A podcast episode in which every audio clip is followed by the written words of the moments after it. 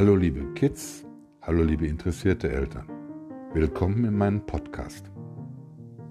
Heute lese ich euch den zweiten Teil von der Geschichte Eine Sommersprosse ging verloren.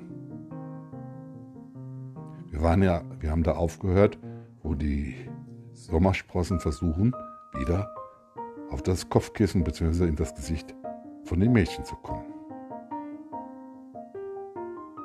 Jetzt ist der zweite Teil. Dann rief einer der Sommersprossen, Stopp! Wie eingefroren blieben alle Sommersprossen stehen.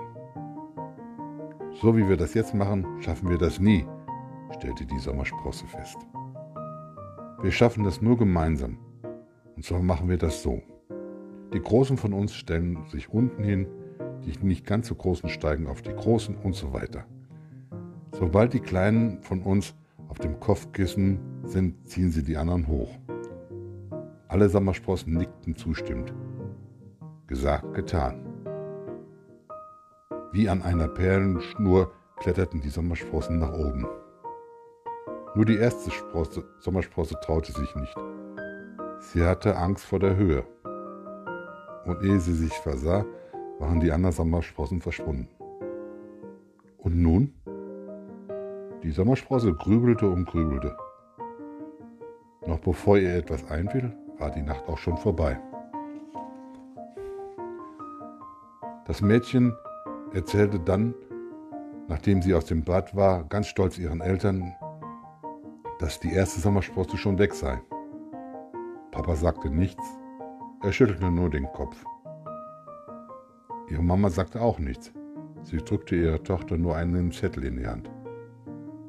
In ihrem Zimmer las das Mädchen, was auf dem Zettel stand. Ein Gesicht ohne Sommersprossen ist wie ein Himmel ohne Sterne, stand dort.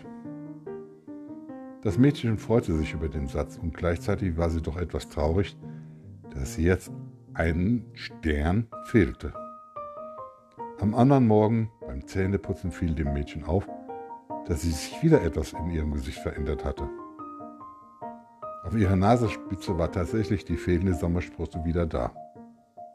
Irgendwie hat die Sommersprosse all ihren Mut zusammengefasst und ist in der Nacht ganz alleine das Bett hochgeklettert. Dann hat sie sich wieder auf ihren angestammten Platz gesetzt, auf die Nasenspitze.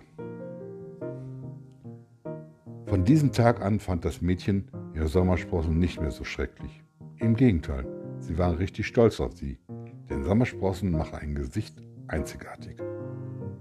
So, das war's. Ich hoffe, euch hat die Geschichte gefallen. Jetzt wünsche ich euch noch eine schöne Zeit und denkt daran, es gibt nichts Gutes, außer man tut es. Tschüss.